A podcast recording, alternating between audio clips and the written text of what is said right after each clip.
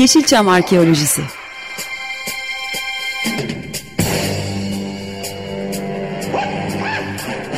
Türk sineması ve Yeşilçam'ın besin kaynakları, emekçileri ve kıyıda köşede kalmış hikayeleri.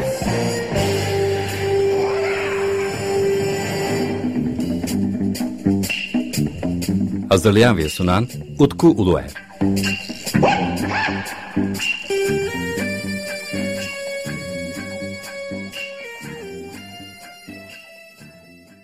Merhaba değerli Açık Radyo dinleyicileri. Bendeniz Utku Uluer. Yeni bir Yeşilçam Arkeosu programında daha sizlerle birlikteyiz. Çok değerli konuğum Eriş Akman. E, bu bölümde de bizlerle birlikte. Efendim hoş geldiniz. Hoş bulduk. Çok teşekkür ederim. Evet efendim e, tabii açıklamayı hemen yapalım. Biz sizinle e, banttan bir kayıt yapıyoruz ve bu görüşmemizde 5 Şubat 2022 tarihinde yapılıyor şu anda. Özellikle benim e, bu Yeşilçam araştırmaları üzerine e, gitmeye başladığım zaman yani benim yaptığım araştırmalar bu fantastik Türk sineması denen bir tür demeyeyim ama böyle bir e, gerçek üzerine yapılmış. E şimdi fantastik Türk sineması dediğimiz zaman da en fantastik isimlerinden bir tanesi bence e, sinemamızın İrfan Atasoy. Aynen. E, ve maalesef İrfan Atasoy'u da kaybettik e, 4 Şubat'ta.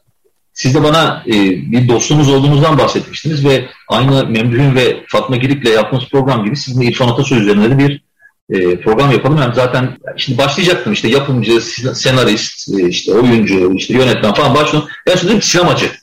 Aynen. Yani çünkü Atlas sinemasının da işletmecisiymiş bir de.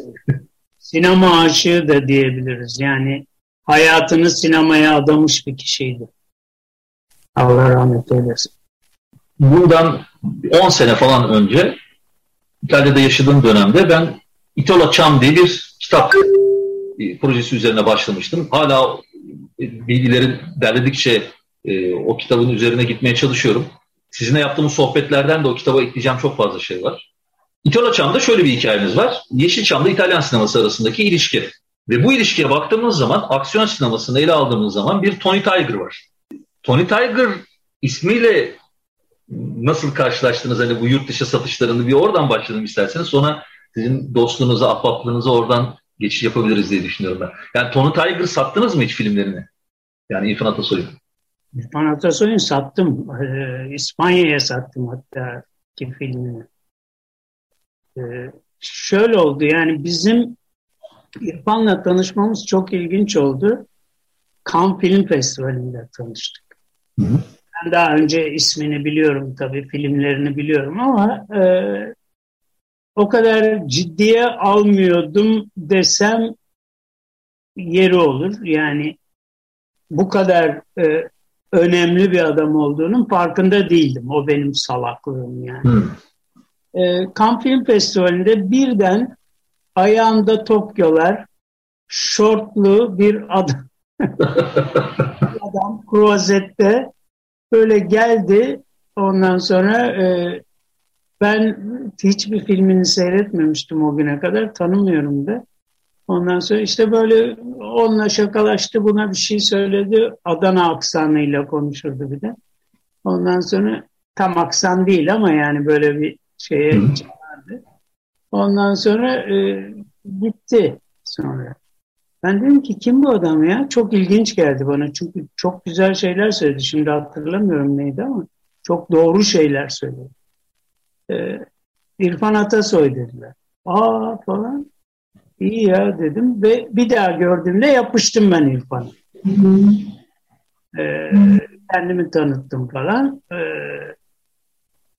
uu, bir derya yani bir derya kadar çok anlatacak şeyi olan e, çok az adamdan biri yani.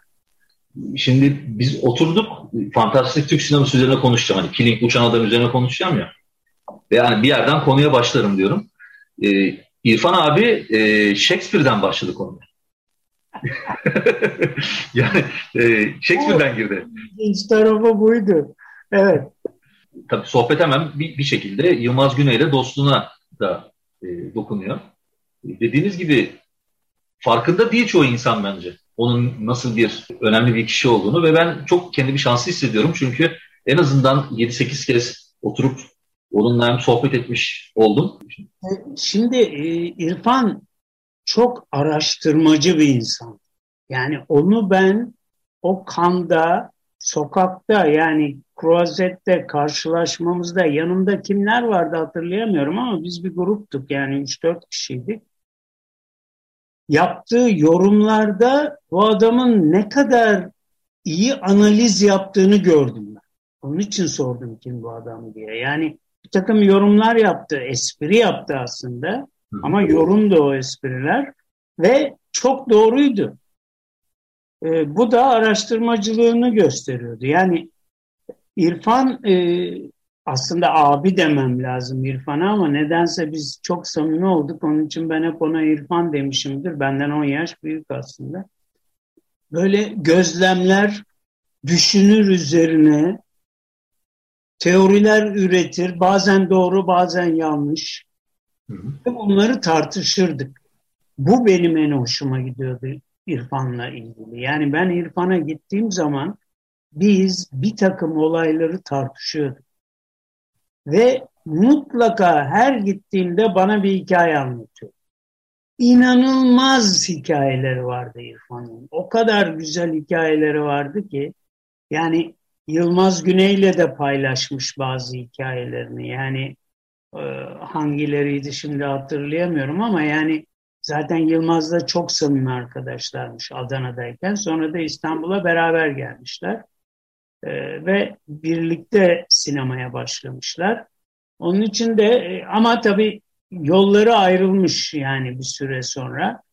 E, Yılmaz e, şey olunca aktörlükte başarı sağlamaya başlayınca ayrı düşmeye başlamışlar. Bu doğal tabii ki. E, o da e, o da oyunculuğa soyunmuş yani İrfan Atasoy da oyunculuğa soyunmuş ama e, en akıllı işi yapmış. Başka prodüktörleri beklememiş. Kendi filmini kendi yapmış. Çok girişken bir insandı çok kestirmeci adamdı. Yani Allah rahmet eylesin Yılmaz için şey İrfan için bu olmaz diye bir şey yoktu. Her şeyi oluşturdu. Yani inanılmaz şeyler yapmıştı ve ben bunları çok komik buluyordum yaptığı şey. Hele internasyonel piyasada yaptıkları.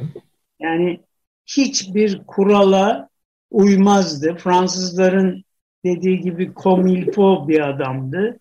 Yani böyle e, ayağında şort e, Tokyolar e, istediği yere girer. Hiçbir şeye kurala riayet etmez. Kuralları çiğnemekte üstüne yoktu zaten. Çok çiğnerdi. Ama dediğim gibi adam tam bir sinemacı. Yani ben hatırlayamıyorum hangi filmlerini sattım ben İspanya'ya. İki tane filmini sattım e, ve çok başarılı oldu. Yani dağıtımcı bana teşekkür etmişti yani. Şey zaten buna inanıyordu İrfan. İrfan mesela bende çok e, şey ışığı açtı. Yani e, aynı fikirdeydik. Yani abicim Türk sineması yurt dışına açılırsa bir şeyler yapabilir. Ve nitekim ispatlandı işte bu dizilerde bizim teorimiz. Ben bunu çoğu zaman Arzu filmde tartışıyordum yani. Ama bana tek hak veren İrfan'dı.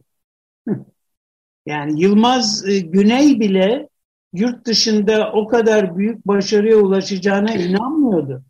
Eğer İrfan şu anda genç olsaydı yani şu anda öyle ki ben İngiltere'ye de gelir gelmez bunu gördüm.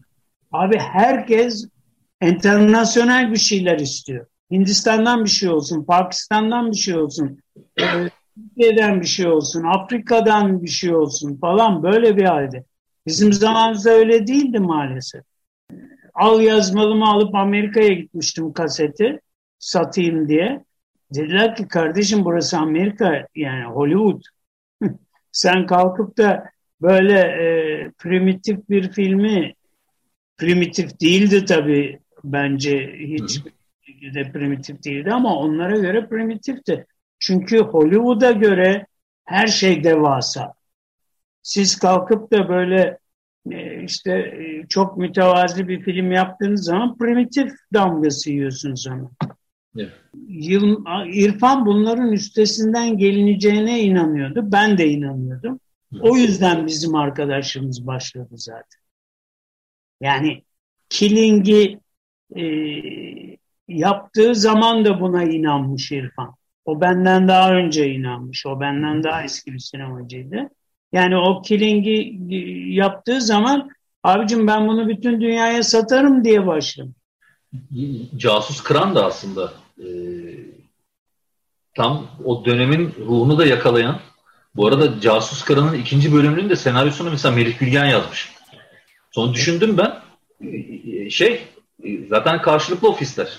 Yani zaten sokağa çıktıkları zaman bir araya geliyor. Melih de çok iyi hikayeye inanan bir insandı. Yani yapımcı olarak, yönetmen olarak. Hikaye, Melih'in hikayeleri de çok iyidir. Adalet. O da çok fazla fantastik Türk filmi hikayesi, kovboy filmi hikayesi ya, yazmış 4-5 tane. Mesela o da. da hikayecidir. E, İrfan Atasoy da doğaç, ben, yani şunu ben gözlemledim İrfan Atasoy'da muazzam bir doğaçlama var galiba orada. Tabii muazzam değil daha fazla doğaçlama var. İşte Türkiye'nin en büyük düşmanı bu olmuştur bence benim kanım. Doğaçlama çok tehlikeli bir şey. Doğaçlama uzun metrajda e, dizide olmaz. Hmm. Yani doğaçlamayı bir kısa metrajda yaparsınız. Bir video klipte yaparsınız. Müzik klibinde bilmem ne de. Ama doğaçlamayı siz reklam filminde yapamazsınız. Anlatabiliyor muyum? Her şey ölçülmüş, biçilmiştir. Uzun metrajda hiç mi hiç yapamazsınız? Ne yazık ki Türkiye'deki bütün bütün arzu film filmleri de dahil doğaçlamaya çok yer veriyor. Yani şey anlatmıştı bana e, bir gün oturuyorlarmış tavla oynuyorlarmış Erol Dernek Sokak'ta Yılmaz Güney'le. İşte konuşurlarken bir anda karar vermişler. Toparlamışlar her şeyi. Sonra gidip 10 korkus adamı çekmişler. yani e, İrfan'ın öyle bir cesareti vardı. Yani inanılmaz cesurdu.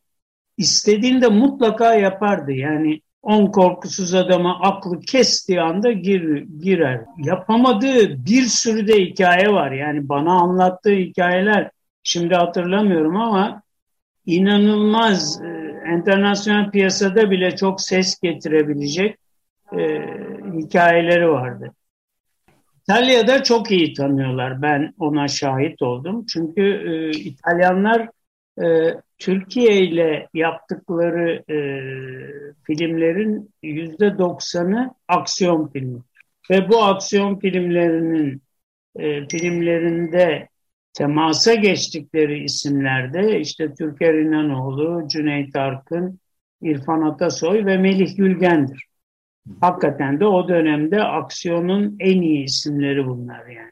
Natuk abi olağanüstü bir yönetmen. Yani Natuk, Natuk abi aksiyonda Hollywoodluk bir adam bence.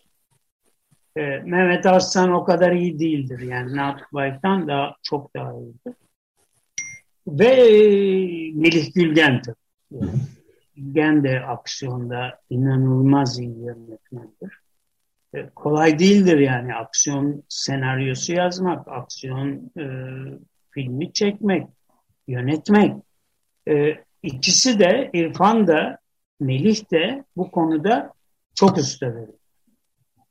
İrfan'ın bir, bir özelliği daha vardır İrfan Atasoy'un. Aksiyona duygu katar. Hmm. Duygu vardır. Yani mesela Yılmaz'da da vardır o. Yılmaz Güney'de de var. Baba filminde mesela. Aksiyon filmidir aslında. Yani bir intikam filmi. Ama e, acayip duygusal. Acayip bir sosyal şeye oturtmuştur. Faza oturtmuştur. İrfan'ın filmlerinde de hepsinde bir sosyal baz vardır. Bu sosyoekonomik baz. Yani Ertem İlmez hep onu söylerdi. Yani mutlaka sizin sosyoekonomik bir şeyiniz olacak, tabanınız olacak. O tabanınızdan hikayeyi kuracaksınız. Yani zaten İrfan Atasoy'un oynayan köyü filmleri diyeceğimiz filmleri de çok fazla. İşte Hamal, İblis, ondan sonra Susuz Yaz Onun da var susuz yazı. O filmler de. Hamal'la İblis bir de Topal mı öyle bir filmi ha, daha Evet. Ondan sonra Kuduz. Hı hı. Onlar olağanüstü filmler. Yani bakma e, şey İrfan biraz kolaya kaçan bir tipti. Ee, ve e, bir felsefesi vardı onun yani. Ne uğraşacaksın kardeşim? Önemli olan seyirciye o duyguyu ver. Veriyordu zaten. Onun için ben Türkan Şoray'ı da oynatsam veriyorum o duyguyu. Hiç tanınmamış bir kızı da oynatsam veriyorum. Ve doğru, doğru. Yani seyirci onu alıyordu. Seyirci alıyordu. Mü müthiş gişe yapmış özellikle Anadolu'da İrfan Atasoy. Tabii tabii. İrfan'ın bütün filmleri Adana bölgesinde kapıcam çerçeve kırarmış. Benim duyduğum kadarıyla. Yani onun için yani İrfan Atasoy bence e, Türkiye'ye gelmiş en başarılı filmcilerden biridir. Yani hiç lamıcımı yok. Ee, şimdi bu fantastik Türk sineması diye böyle bir jan var. Ve bunu Metin Demirhan'la Giovanni Sconomilli aslında ismini koydu bence. Ee, ve bu hani jan demeyeceğim ama böyle bir bakış açısını oradaki filmlerin e, pek çoğu aslında o yönetmenlerin kendi geçmişlerindeki bazı hayallerini, hayal güçlerini sinemaya yansıtması aslında. Evet. Fakat ben bu ilişkiyi hep çizgi romana bağlıyordum. Fakat İrfan Atasoy dedi ki seriyeller dedi. Biz seriyellerle yetiştik dedi. İşte 12 tekmil birlikte, 16 tekmil birlikte sanırım öyle e, tanıtımlar oluyormuş ya da 32 tekmil birlikte miydi? Hata yapmayayım orada. E, ve e, benim beslendiğim özellikle aksiyon filmlerinde beslendiğim ana damar dedi seriyeller dedi. Beklermiş. Yani işte bab, baba, baba yani babasından hatta kaçarak izlemeye gidermiş. Ve beklermiş ama o filmleri. Ve onlar daha sonraki aksiyon filmlerindeki e, temeli yaratmış. Orada Ed, Ed'in çok güzel bir sorusu vardı.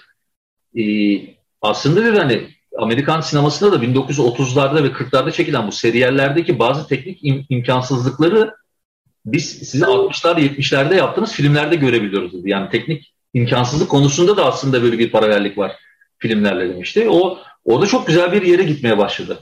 Ve e, İrfan Atasoy sayesinde ben de tamamen seriyerlerle ilişkilendirmeye başladım. Çünkü sonra bir fark ettim ki aslında işte Yılmaz Atadeniz olsun, Çetin İnanç olsun onların hepsi de seriyeller izlemişler çok fazla. Çizgi romandan. Seriyeller değil aslında yani bizim jenerasyonun tabii bizden önceki jenerasyonda daha çok düşün televizyon yok bilmem ne yok. Biz resimli romanla büyüdük. Texas Tom Mix işte Kinova bilmem ne falan. Onun için öyle bir aksiyon hayal gücümüz var. Evet.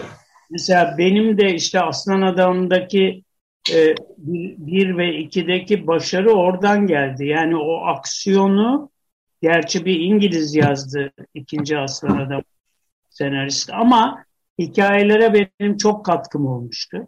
Yani o aksiyon filmleri farkında olmadan şuur altında e, çizimlerde şey var yani e, storyboard var. Yani yani yani açıkçası seriyellerle başlamış ve daha sonra çizgi romanla birlikte iyice perçinlenmiş bir hayal gücünün dışa yansıması 60'lar ve 70'ler aksiyon sinemamız diyebilir miyiz? Diyebiliriz ama yani İrfan Atasoy'da bunun üstünde bir şey vardı, yetenek var. Du çok duygusaldır. Yani duygu katar şeye. Bütün iki mesela Hamal o kadar duygusal bir film ki. Tabii. Şimdi bir şey söyleyeceğim yalnız sizin e, başarınızla da ilgili bu. E, ne yazık ki e, Türkiye'de sinema sevenler araştırmacı değil. Ve de e, tartışmıyorlar bir takım şeyleri. Mesela sizle ben tartışıyoruz burada. Ben kendi fikirlerimi söylüyorum. Yani deneyimlerimle gelen, gözlemlerimle gelen bir takım şeyleri anlatıyorum. Ve hemen mesela biri söylüyor, aa Memduh'un büyük sinemacıydı, şöyleydi, böyleydi, bitiyor. Yahut İrfan Atasoy işte aa çok ilginç falan filan diyor. Kimse irdeleyip bunları tartışmıyor. Bunu bırakmamalıyız. Evet. Yani çünkü tarihten öğreneceğimiz çok şey var.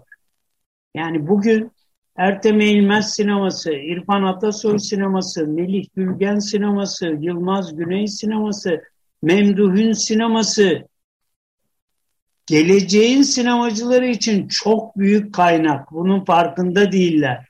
Yani Fransız sinemasına bakalım şu anda. Yani Fransız sinemasında Jean-Paul Belmondo, aksiyon oyuncu Jean-Paul Belmondo. Borsellino diye bir film var. Yani kült. Ben hala seyrediyorum Borsellino'yu. Mesela bizim e, çocukluğumuzda Fransız filmleri çok gelirdi Türkiye'ye ve çok seyrederdik. Eddie Constantin diye bir oyuncu var. Ben bayılırdım Eddie Constantin filmlerine çünkü şeydi yani e, aksiyon vardı, gizem vardı, işte mystery dedikleri janr vardı, her şey ve e, mesela e, Cingöz Recailer var. Evet. Zamanımızda. Ayhan Işık. Ha, Ayhan Işık'ın. Bunların ana esin kaynağı şeydi. Fransızların meşhur hırsızı. Arsène Lupin. Yaptılar. Netflix'e yaptılar. Bir zenci çocuk oynuyor. Cingöz Recai'nin kaynağı Arsène Lupin'dir. Yani ya esin kaynağı değil. Yani aynı değil ama Arsène Lupin'lerle büyüdük biz. Yani Fransız sinemasında eğer o altyapı olmasaydı Truffaut'lar bilmem neler çıkamazdı yani. Hmm, Yani ben, ben de hemfikirim. Yani sanat filminin de altında yatan temel o tür filmler yani. Çetin İnanç'la Jess Franco'yu karşılaştırdım. Şimdi e, Jess Franco'da ya da Jesus Franco'da tamam İspanyol, e, İtalyan, İspanyol e, hatta Alman ortak yapımlarında da bayağı ilginç filmleri var. Geçmişine baktığımız zaman meğersem Orson Welles çalışmış. Tabii. Çetin İnanç da Lütfü Akat'la çalışıyor mesela. E, e, tamam e, bazı arkadaşlar e, bazı şeyleri küçümsüyorlar ya da ne bileyim Jess Franco da sonuçta B sinema yapıyor. Yani bütçesiz bile filmleri var. Mesela Hollywood'da kıymeti ilk başlarda bilinmeyen bir yapımcı vardır. Adını şimdi hatırlayamıyorum biliyorsun benim isim bunaklığımı. Ama sonra adama e, işte ne kadar önemli yani B filmleri yaptı. Böyle fantastik filmler. E, Ed Wood mu? Ne? Ed Wood. Yok e, değil. Ha, okay. Neydi ya adamın adı? Bilimin ucunda. Hatta Türkiye'de de iş yaptı. Fikret Hakan'la şeyi e, götürdü. Gün, e, Salih Güney mi? Salih Güney'i İngilizce Londra'da İngilizce kurslarına falan gönderdi. Neydi ya adamın adı çok meşhur. Mesela o adama uf ne ödüller verdiler sonra. Yani fark ettiler ve şu anda herif efsane Hollywood'da. Fark etmiyor insanlar. Ha, işte falan diyorlar. Ama yani o sinemalar çok çok önemli yani. Öyle. Ee, efendim dediğim gibi bizim 25 dakikalık süremiz var. Ee, yine laf lafı açar. Ama İrfan Atasoy olduğu zaman konumuz hani hem B sinemaya dokunmadan, fantastik filmlere dokunmadan, pratik film yapmaya dokunmadan, yapımcılığa, sinemacılığa dokunmadan geçmek olmuyor. Hakkında konuşacak çok şey vardır. Ee, sanırım hani sizin de belki e, bu aralar birkaç filmini izlersiniz. Sizin de aklınıza başka şeyler gelir. Ee, evet. Ya ben çok teşekkür ederim. Ee, çok güzel bir sohbet oldu. Hem de buradan e, İrfan Atasoy Junior ve e, ablasına da çok selamlarımı sunarım. Çok severim ikisini de. E, kendilerine de yollayacağım ayrıca programın linkini. Efendim 15 günde bir yayındayız. Yeşilçam Arkeolojisi. E, Eriş Akman'la birlikte bugün de İrfan Atasoy'u e, yeniden hatırladık, yad ettik diyelim. Yine onun yaptığı filmler üzerine yazı yazmaya devam edeceğim. Çünkü epey yazmadığım film var İrfan Atasoy'unda. Hem oyuncu olarak hem yapımcı olarak. Yani sevenleri için tabii ki yine baş, başımız sağ olsun diyorum ama o da ölümsüzler arasına girdi. E, tekrardan çok teşekkür ederim.